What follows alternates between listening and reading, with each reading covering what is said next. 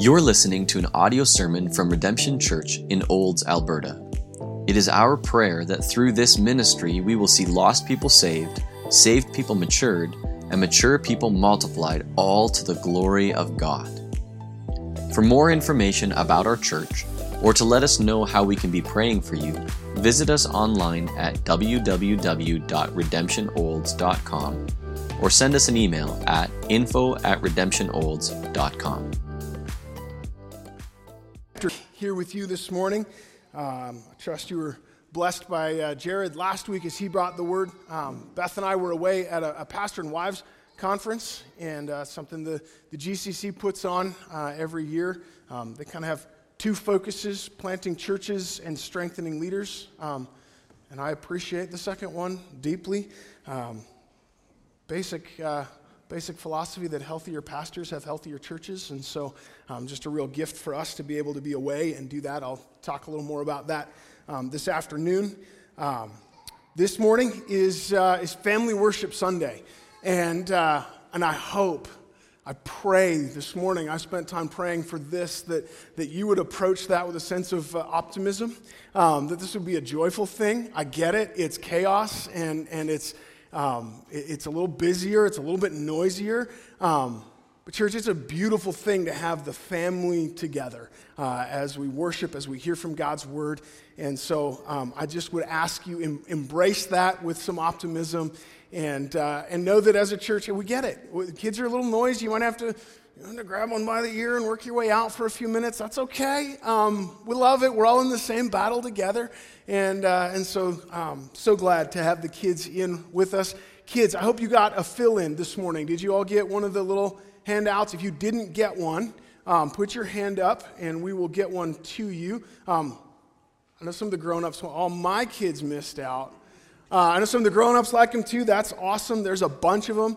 Um, and kids, I have uh, candy for you after the service. If you come see me, if you fill it all in, um, I would love to, uh, to reward you for that because God's word is sweet. And so well, let's make those uh, go together. Um, Genesis chapter 3. Um, go ahead and turn there with me back into the book of Genesis. If you don't have a Bible on you, maybe you left it at home, maybe you don't have one, just again, put up your hand and, uh, and one of our ushers will get you a Bible. That's even more important than the fill in. Um, we want you to have God's Word open in front of you. Uh, it's all I got this morning. Uh, I have no great wisdom, I have nothing to offer. I, all I have is God's Word, and we want to come together under the Word of the Lord and I want you to look down and see in front of you. This isn't, this isn't John's idea. This is, this is God's word. And so that's, that's the authority here this morning. Um, I'm excited to be back into Genesis.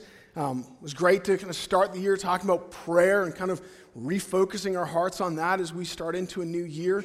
Um, but, you know, after just a couple of weeks of being out of a book, I, I start to like break out in hives. Uh, I get itchy. I want to get back to, to working through uh, the book of Genesis. And uh, there's just some good, good stuff here. Um, if you remember from pre-Christmas, um, we kind of broke off in about of a bit of a weird spot, right? We're right smack in the middle uh, of Genesis chapter 3. Um, and uh, we're coming in in the middle of this section that's probably set off in your Bible as uh, uh, distinct, kind of blocked out, um, this section called the curse. Just to recap where we've been so far, very, very briefly, chapter one, right, is God's. Anyone want to guess? Kids want to fill that in? It's what? Chapter one is God's creation. Good guess. How did you get there? Good job. Um, God's creation, right? God made this beautiful world and everything in it, and he steps back and he says, Behold, it is all very good, right? Genesis 2 then is God's provision. God's provision. He takes Adam and Eve and he puts them in the Garden of Eden, and he, he gives them all of the abundance of food and beauty and everything they need, and it's wonderful. They have relationship with him, they have it all right there. Uh, he gives them this, this mandate, right, to. Uh, to keep the garden, to be fruitful and multiply and, and fill the earth. Essentially, the, the garden was just to keep expanding out as they filled it. And then chapter three is where it all goes wrong. We see God's creation and God's provision, and then man's. Anyone else want to guess? Uh oh. Sin. You guys are too good at the back. That's all right. That's good. Man, sin, right? This is the section that we call the fall. The serpent enters into the garden. He tempted Adam and Eve. They ate the fruit from the tree that God had forbidden. Um, and at that point, um, the, the story of Genesis goes from it was good, right? We're looking back, this is what it was supposed to be, it's all beautiful and wonderful, to, well, it was good, and now it's twisted, now it's corrupted, now it's broken. And so um, that that section, the first part of Genesis 3 is the fall, and that brings us to the section we call the curse. The curse. God is laying out the consequences of what sin in the world will be like. This is what the, the new broken world is, is going to look like. And, and it's painful, and it's ugly. And again, we're right in the middle of this section called the curse. It's, it's broken down into three sections. And so um, the first um, verses 14 and 15 was God explaining to the serpent, This is the curse for you, serpent.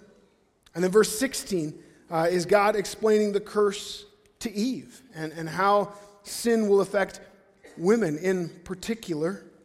And then today we're going to look at verses 17 through 19, uh, and this is the curse coming to land on Adam.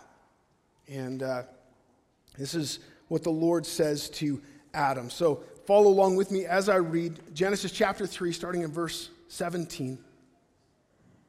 And to Adam, he, that's God, said, Because you have listened to the voice of your wife, and have eaten of the tree of which I commanded you, you shall not eat of it. Cursed is the ground because of you. In pain you shall eat of it all the days of your life. Thorns and thistles it shall bring forth for you and you shall eat the plants of the field by the sweat of your face. You shall eat bread till you return to the ground, for out of it you were taken, for you are dust, and to the dust you shall return. Would you pray with me? Father, thank you for your word. Thank you that it is trustworthy and true. Um, and even here, as we look at the book of Genesis and the the foundations of truth that you lay, helping us understand our world as it was meant to be and as it is in its current state. God, you know we are often slow to hear and hard of heart. We don't want to hear about death. We don't want to hear about toil. We don't want to hear about the repercussions of our sin. We want to keep these things at arm's length. We want to think of it out there.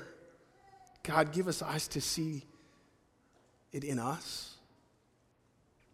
Help us to see your word in our own lives.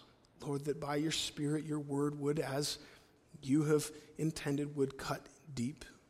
Lord, that we would be um, encouraged and built up and strengthened, that the weary would be blessed.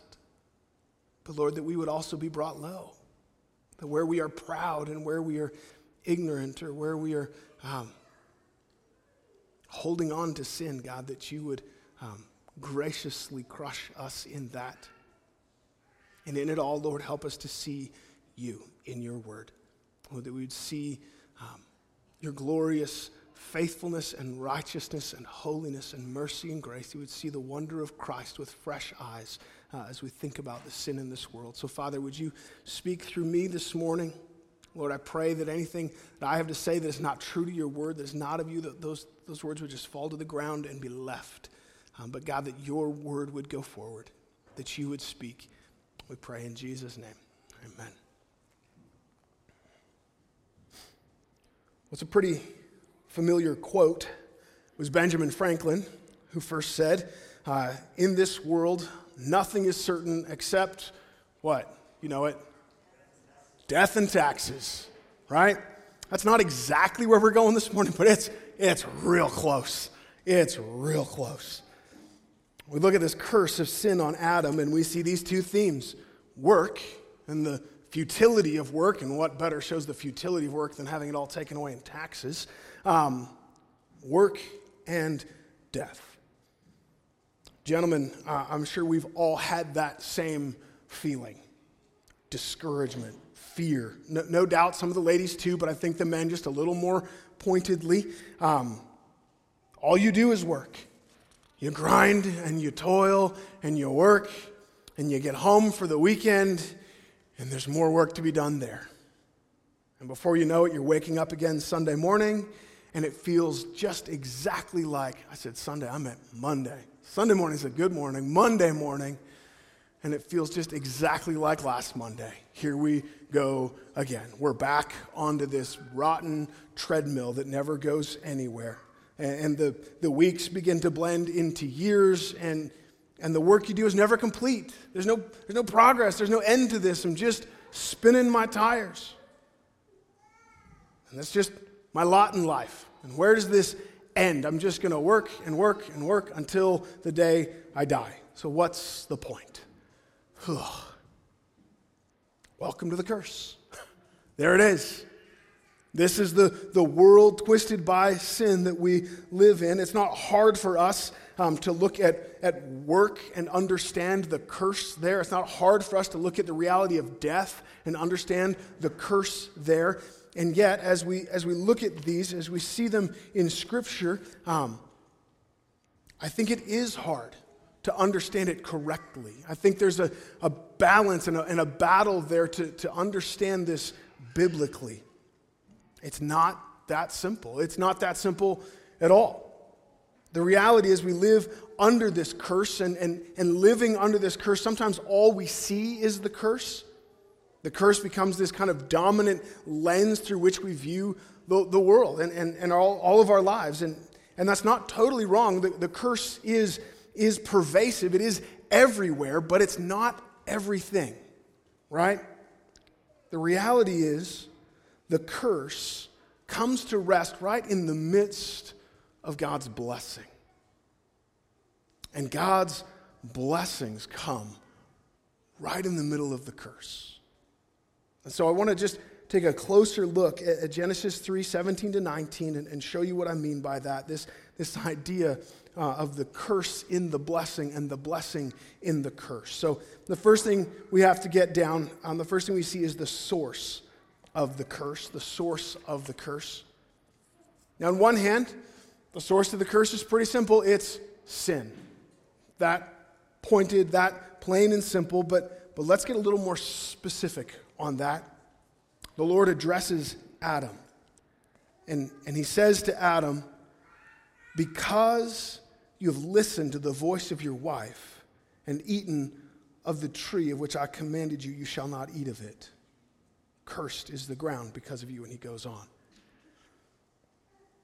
We often get fixated on the tree. What's with the tree? What's with that fruit? Why was that fruit such a big deal? It wasn't about the fruit, it wasn't a special tree. It was about obedience. It was about trusting the Lord and, and submitting to Him. It was about letting God be God and us be creatures, honoring Him. But men, notice the details here. It's going to sting a little bit this morning. Did for me, anyways. First, that Adam is responsible. Adam is responsible. The Lord holds Adam uniquely responsible. Look at this. In, in verse 14, God speaks to the serpent.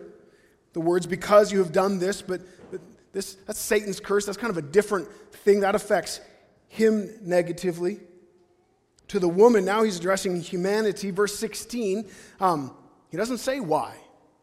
He simply tells her that, that there will be pain in childbirth and that there's going to be trial and, and trouble uh, in marriage.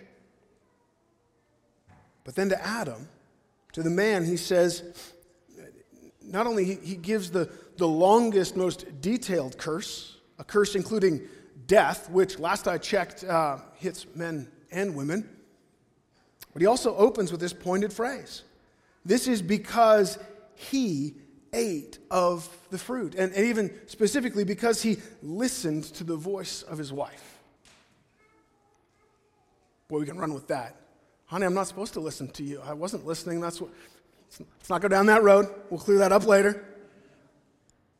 Adam and Eve both ate from the tree. In fact, Eve ate first. She started it. Adam even tries to throw her under the bus there. That was the woman. You gave her to me. It's, it's your fault or her fault. It's not my fault. But back in verse 9, right after that first sin, the Lord comes into the garden, and what does he do? He calls out to the man, Adam, where are you? I have business with you. And he says here, because you have eaten. All the verbs here are, are masculine singular. He's not talking to them both, he's talking to Adam.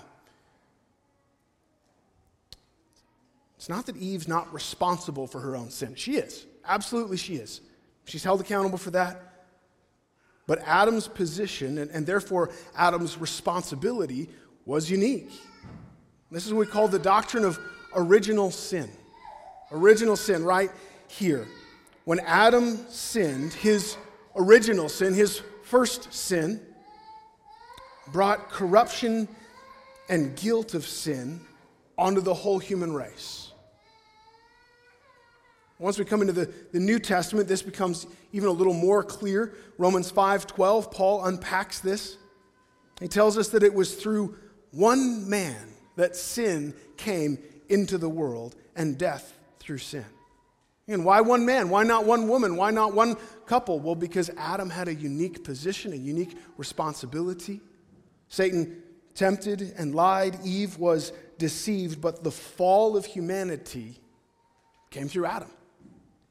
Because Adam rebelled against God, because Adam chose to reject God's authority and step out on his own, the whole of humanity is brought into conflict with God. By Adam's sin, the guilt and the corruption of sin infect all of humanity. Because God had made Adam responsible. Um, Adam was created first.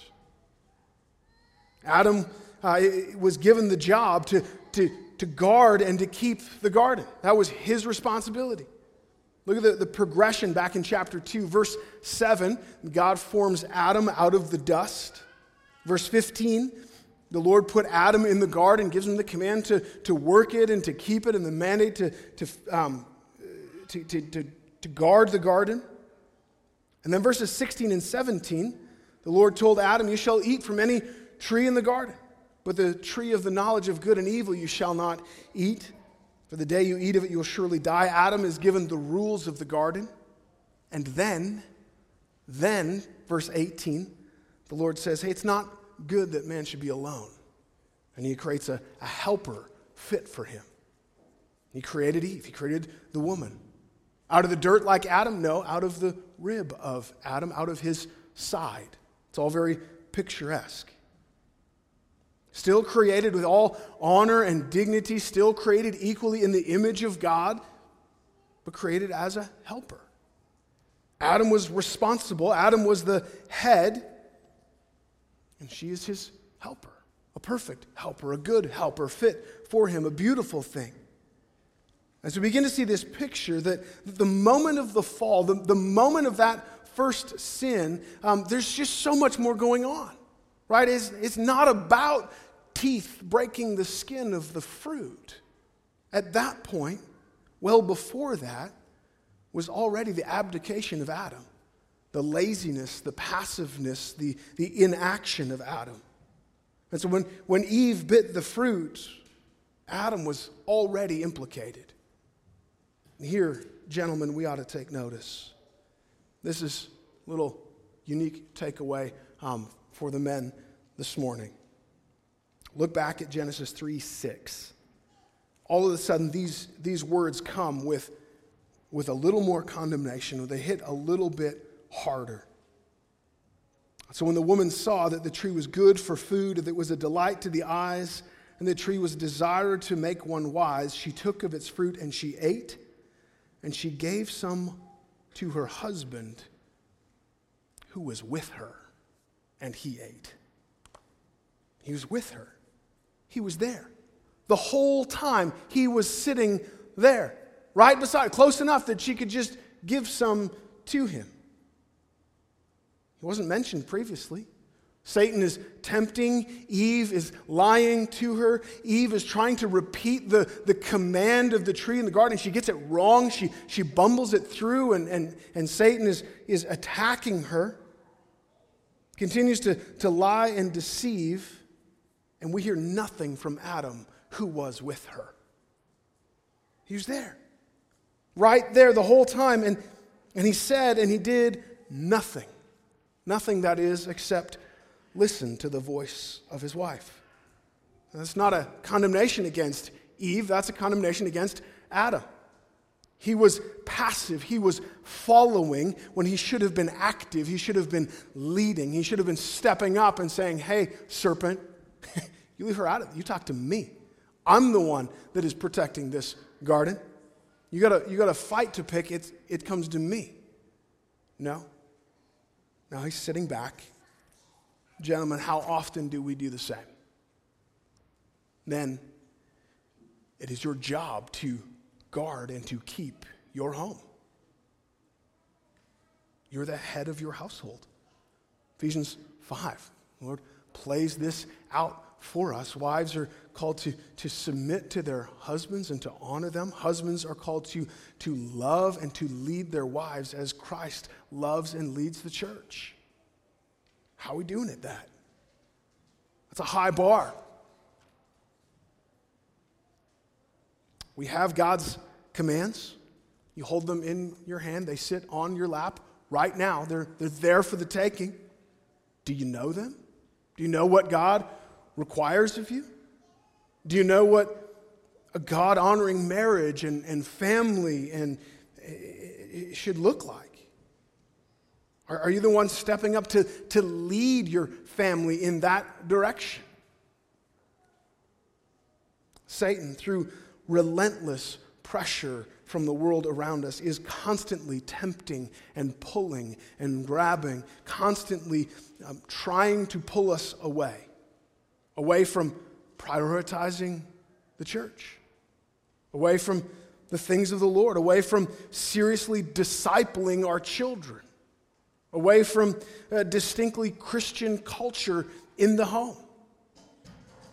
And remember the original temptation Satan doesn't typically tempt by things that are ugly and gross, right? He tempts with things that look good for food, delight to the eyes, desirable to make one wise. This is important for my family. The, the world is saying that my family needs to be A, B, and C. I need to do those things, and I'll think later about what God wants my family to be. Or surely God wants my family to be this, because that's what the world says is successful and important. He's deceitful, he's crafty. He's going to tempt you with things that the world will honor.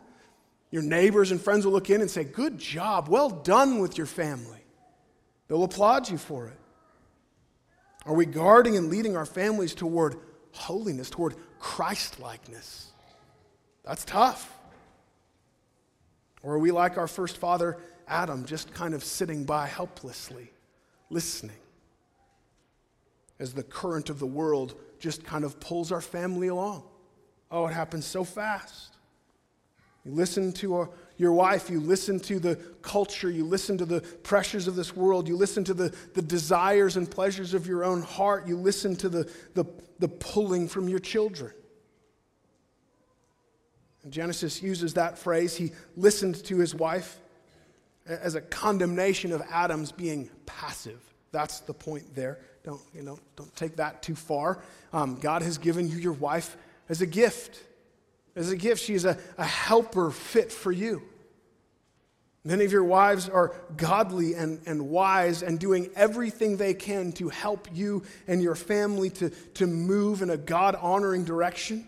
That's beautiful. Praise God for our wives. That's not ultimately her responsibility, it's yours. Um, our family um, loves to go canoeing. Um, those of you who who paddle, you'll get this. I hope everybody gets it a little bit. Those who've been on the, on the river with us the last few years um, will get this. Um, the person in the front, in the bow, right? Their job is steady forward motion. Just paddle forward. Give the boat momentum. The person in the back, in the stern, is the rudder. You get to steer. You give direction.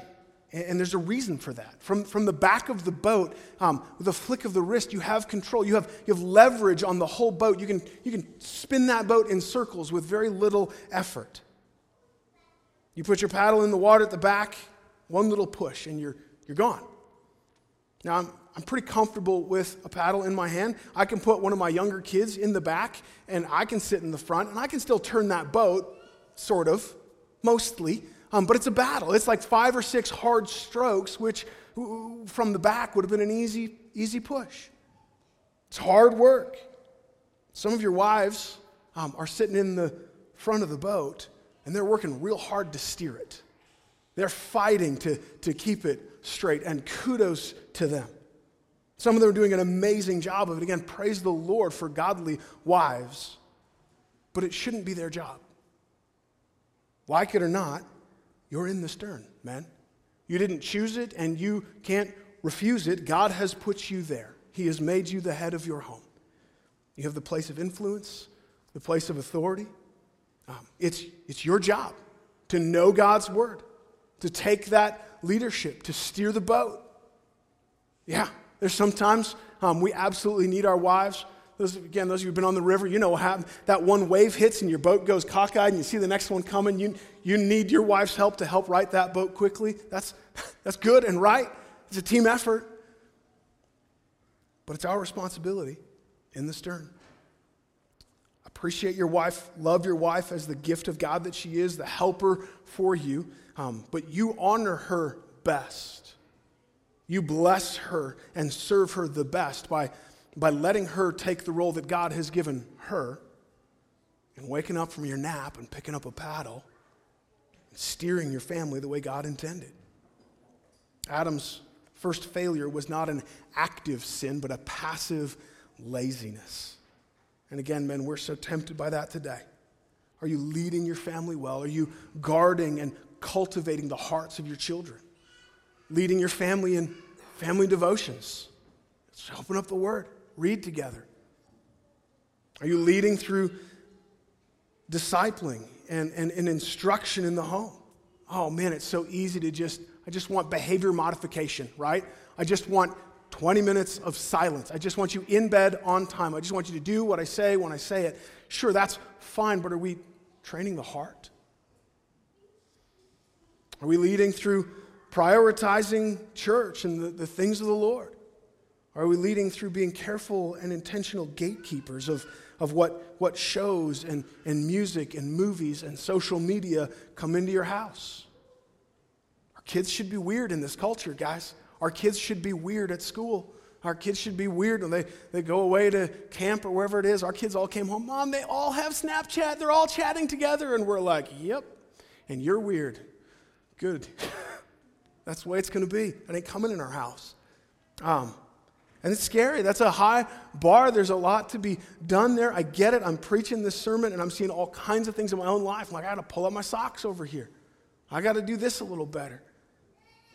But there's no way around it. Embrace the help, the wisdom of your wife, and take loving, sacrificial servant leadership in your homes, gentlemen. All right, back on track. It's the source of sin. Adam's sin, the warning that we take from it as husbands, um, take the, the leadership of, uh, in our homes. But let's get back to the specifics of the curse itself. And so we see um, Adam's sin becomes significant, and, and the first thing we see in the curse, we see the curse in the blessing. The curse in the blessing. As I said, this, this idea of the curse is, is complicated, right?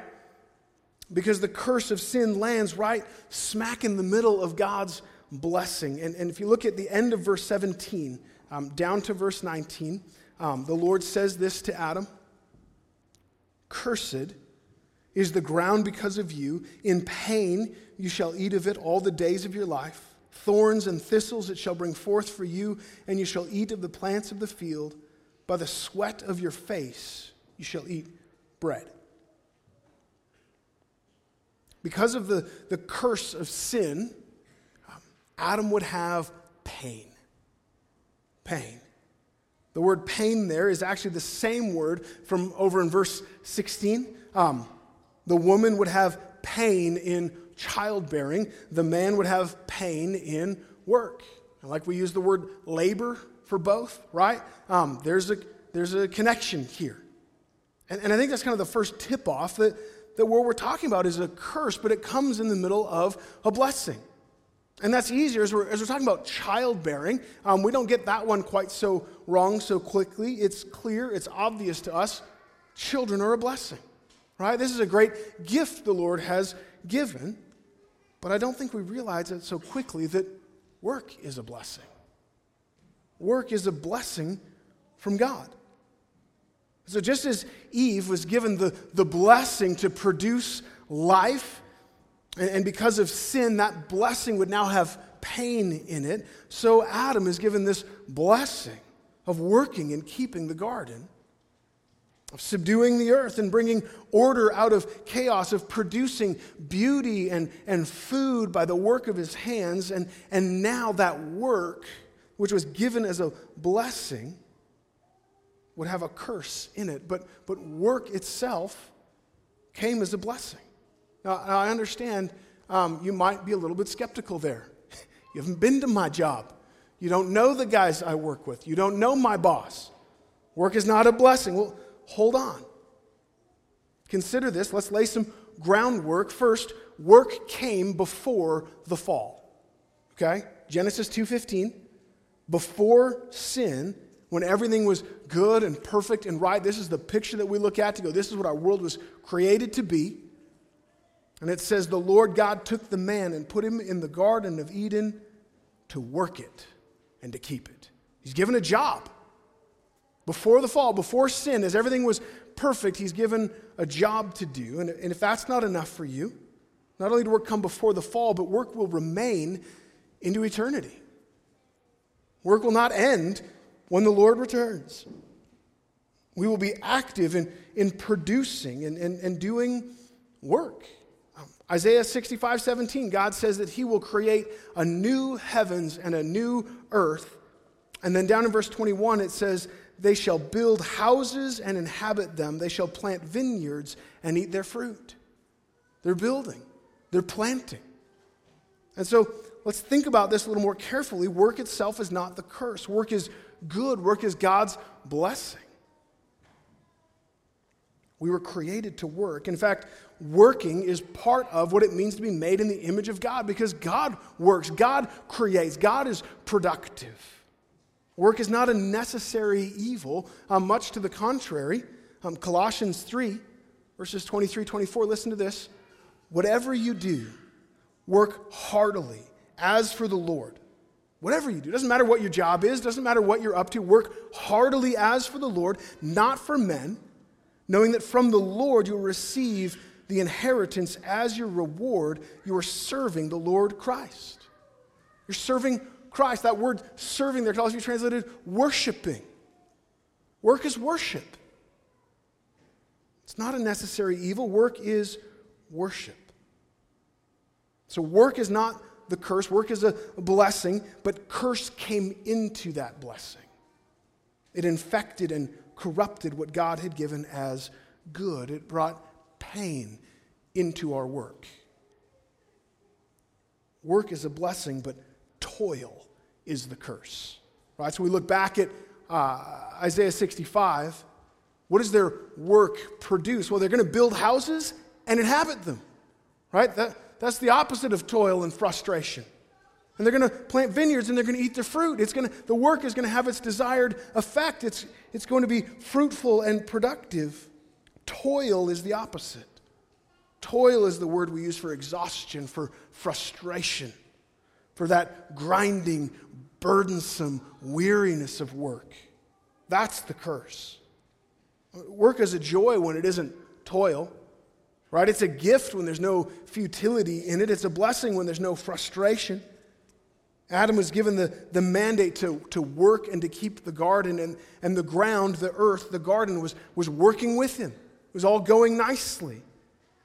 And that changed with the fall. Back in, in 2 9, um, says, Because um, Or it says that God made to, to spring up every tree that is pleasant to the sight and good for food. Now, later here in 318, that same word is used again. That word that's translated spring up, now it's translated bring forth, but it's the same word. So originally, the ground would, would spring up with every good thing that's just coming to life, and there's fruit trees, and there's flowers, and it's beautiful and it's good. Now the world would spring up with thorns and thistles. Nothing to eat. It's not good and beautiful. It brings pain and frustration. So, verse 19 says, By the sweat of your face you shall eat bread. Now, there's a, a figure of speech here that's used twice um, where, where the part is used to represent the whole, right? It's a small piece that represents more. So, the sweat of the face. Um, he's not just saying only your face will sweat or that your face sweat somehow brings about food. Um, it's hard work, right? Your whole body's going to sweat because it's, it's toil now.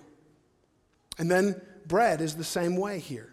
Right? He's not just speaking of bread, he's speaking of every good thing, everything we need to live, from, from food and, and shelter to the basic necessities of life. So, providing the necessities of life is going to be hard, it's going to be a grind.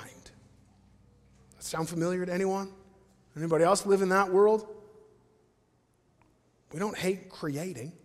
We don't hate bringing order and, and structure and, and beauty. We don't hate producing something of value. What we hate is futility, toil. And we all hate it. This goes right into just who we are as humans. Shows up all over the place. You remember um, the story of Sisyphus in, uh, in Greek mythology. He cheated death twice and as his punishment from, from Hades, uh, he was doomed for eternity to roll uh, a giant boulder up the hill. And it would take him all day to roll the stone up the hill. And at the end of the day, as he neared the top, the stone would roll right back down again. And the next day, he would do it again. And day after day after day after day. He was doomed to an, an eternity of Monday mornings, right?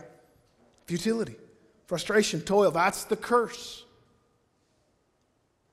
Romans 8 speaks of how creation itself is subjected to futility by God. If you were here this past year, we went through the book of Ecclesiastes. This is the knife edge, right? The, the clearest and, and worst of, of vanity of which Solomon wrote. Ecclesiastes 2.22. What has man? From all the toil and striving of the heart with which he toils beneath the sun. For all his days are full of sorrow, his work is a vexation. Even in the night, his heart doesn't rest. This also is vanity. Right? Work under the sun, a, a job, a career apart from God, it's toil. It's vanity. It's fleeting. It's passing. It doesn't accomplish anything. So you find yourself frustrated with work, tired, exhausted, beat down, discouraged. It's helpful to just think a little more clearly about that, about exactly what it is you're frustrated with. Work is not the problem, it's not actually work that you hate. Try to see the goodness of your work. See how your work is producing something of value and the, and the beauty in it, the order out of chaos. You were created to work. As you work diligently for the Lord, that's a display of the image of God in you. That's an act of worship. We ought to embrace that and recognizing the futility in it the toil, the sweat, the frustration. That's something else. That's the curse of sin playing its way out. That's one of the many things in this world that just screams out this world is not right. Something's broken here. It's no longer good. Our toil is a reminder of the evil of sin. It's the evil of sin. Constantly, painfully pointing back to the reality that when we, when we rebel against God, the result is pain. It's a simple phrase we've often used with our, our children choose to sin, choose to suffer. It's that simple. Choose to sin, choose to suffer. That's the curse and the blessing of work. But that's not where it ends.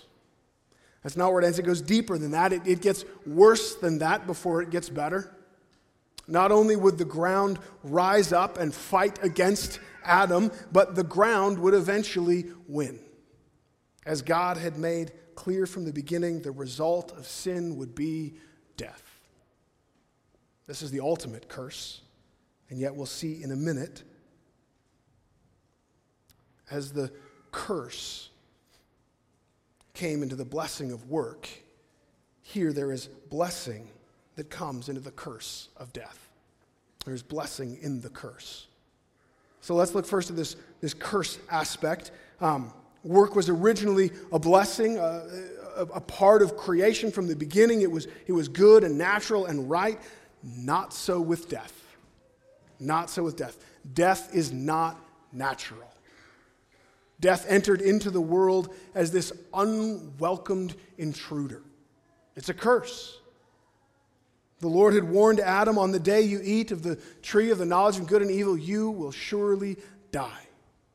And in that moment, he did, in one sense, die in his relationship with the Lord being severed. Um, he, he died a spiritual death, in a sense, but he also put himself on this inevitable path toward physical death. It would happen. Back at Genesis 3, verse 19, the Lord tells Adam, um, By the sweat of your face you shall eat bread till you return to the ground. For out of it you were taken, for you are dust, and to dust you shall return. Death will surely come for him. Romans 6 26 says so clearly and simply the wages of sin is death. And just as every woman born under the curse um, has pain in childbirth, and every man born under the curse feels futility and frustration in work, every human will feel the sting of death. Let's just get uncomfortably specific that includes you. That includes you. Some people live their lives with a, a constant foreboding and, and fear of death. Other people seem to live with this kind of invincibility complex. Not me. I'm going to I'm going to live forever. But here's the biblical reality from the mouth of God you are dust, and to dust you'll return. You're going to die. Take a minute, sneak a peek at the person on your left, have a look at the person on your right. They will both one day die. And you're no different. Two people just looked at you and thought the same thing. It's coming. Maybe not today, maybe not tomorrow, but one day you will die. Because of sin, your life will come to an end. And when it does, after that, Hebrews 9 27 says, is judgment. Just as it's appointed for man once to die, and after that comes judgment. You will die, and you will stand before the perfect, holy God to give an account of your life. You'll be judged. And it's tempting here to talk about the standard of judgment, right? How good do I need to be? How much sin is too much sin? And what's the, what's the bar by which we'll be judged? How much disobedience actually deserves hell? And how much can I get away with? Um, but actually, in Genesis 3, that's beside the point. That's not what he's talking about. He's making a different point here. Back to verse 17, his point is that through Adam, the curse of sin, the consequence of death, comes to land on all of us. All of us. We are born into guilt and sin. Because of Adam's sin, all of his descendants will die. What Romans 5:12 means. It says, "Therefore, just as sin came into the world through one man, and death through sin, and so death spread to all men because all sinned. In Adam, we are held accountable. Theology refer to, to Adam as our federal head. This is back to that doctrine of original sin. It matters because Adam was our head. He represented us like a president represents his country. And so Adam sinned as our head. We all sinned. When Adam declared war with God, we all, as his um, underlings, were at war with God. Death spread to all. You will die. You will face judgment. And because you're born as a descendant of Adam, you're already born in sin and guilt. Psalm 51, David says, In sin did my mother conceive me. It was over from the beginning, it was over before it started. I'm not a sinner because I do certain sinful things. No, I do certain sinful things because I am a sinner. It flows out from my corrupted, sinful heart. And although death was not part of that original creation, in one sense, we say, no, death's not natural. Um, it's still undeniably true that everyone will one day die because we're all descendants of Adam. That's the curse of death. It's, it's all around us. The death of a grandparent, the death of a child, the catastrophes in the, in the news, even the, even the death of a pet. It's, it's ugly, it's, it's painful, it's screaming out, this world is not as it should be. It's a constant reminder of the curse, the consequence of the reality of sin, sin in this world in general, and sin in our lives in particular. This is why uh, many funerals will conclude at the graveside with those words ashes to ashes and dust to dust. It's a reminder of the curse. The curse of sin is death. Just for a moment, feel it. Let it settle. Don't, don't run from it. Don't, don't, don't push that feeling down. Don't evade it or ignore it or make light of it. Let that reality sit for a second. It's a curse. It's ugly. It's fearful. And yet, thankfully, graciously, death will not have the last word. Death will not have the final victory. Because in the middle of the worst of the curse, the Lord would break in with the most glorious of blessing. I understand why many do it. Personally, I just would never want to end a funeral with those dreadful words ashes to ashes, dust to dust. That's the curse. I don't want to focus on the curse. I don't want to talk about the curse. There's a greater reality. The curse isn't the end. Praise the Lord, the curse is not the end. From long before the curse, from before the first sin, from before the creation of Adam and Eve, before the foundations of the world were laid, the Lord already had laid out his great and glorious plan. And though death comes as the curse for sin, through death also would come the cure for sin. The curse of death would be God's tool to bring about the blessing of new life. Jesus would come, and through death, he would undo the sin of Adam. Adam listened to his wife rather than listening to the Lord. In the Garden of Eden, Adam did his own will rather than following the will of God. In the Garden of Gethsemane, Jesus does the opposite. Luke 22 41.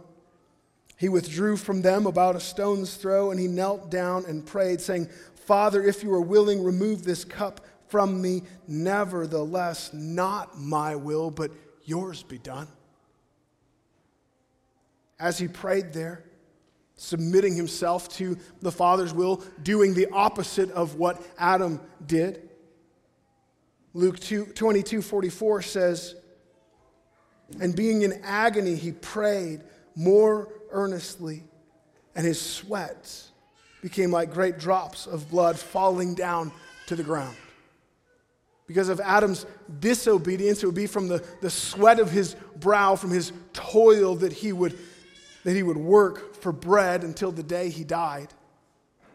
Through Jesus' obedience, he would sweat drops of blood in the garden and he would give himself for us as the bread of life that we may live.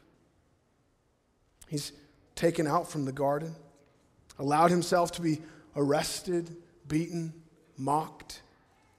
Mark 15, 17 says this They clothed him in a purple cloak, and twisting together a crown of thorns, they put it on him. Crown of thorns. Why thorns? What's this about? It's pointing back to the garden, it's pointing back to the curse. God is so clearly putting on display that on Jesus, on the cross, is taking the fullness of the curse of sin. It's the curse coming to rest on the head of Jesus Christ. He did it for us, our curse on him. Galatians 3:13 puts it this way, Christ redeemed us, bought us out, rescued us from the curse of the law by becoming a curse for us. As it is written, Cursed is everyone who's hanged on a tree. Where Adam would face the curse of sin and it would bring him to his ultimate death, Jesus would take on the curse of sin. He would die, he would be buried, and on the third day, he rose again. He rose again. He rose victorious out of the grave, having taken the, the curse on himself as God Himself and as perfectly holy and without sin, born of a virgin, not born of Adam's line. By death, Jesus conquered death, He defeated the curse. The resurrection of Jesus is proof that, that He overcame the curse. And now, that same principle that makes us so uncomfortable, how can it be that because of Adam's sin, as my head, I'm counted as guilty. I don't think I like that. I, I don't, that doesn't feel fair to me. Well, hold on a second. Don't throw that out yet. Because by that same principle, with Christ as our head, we are counted righteous. The same principle by which we are condemned is the principle by which we're saved in Christ. 1 Corinthians 15 21.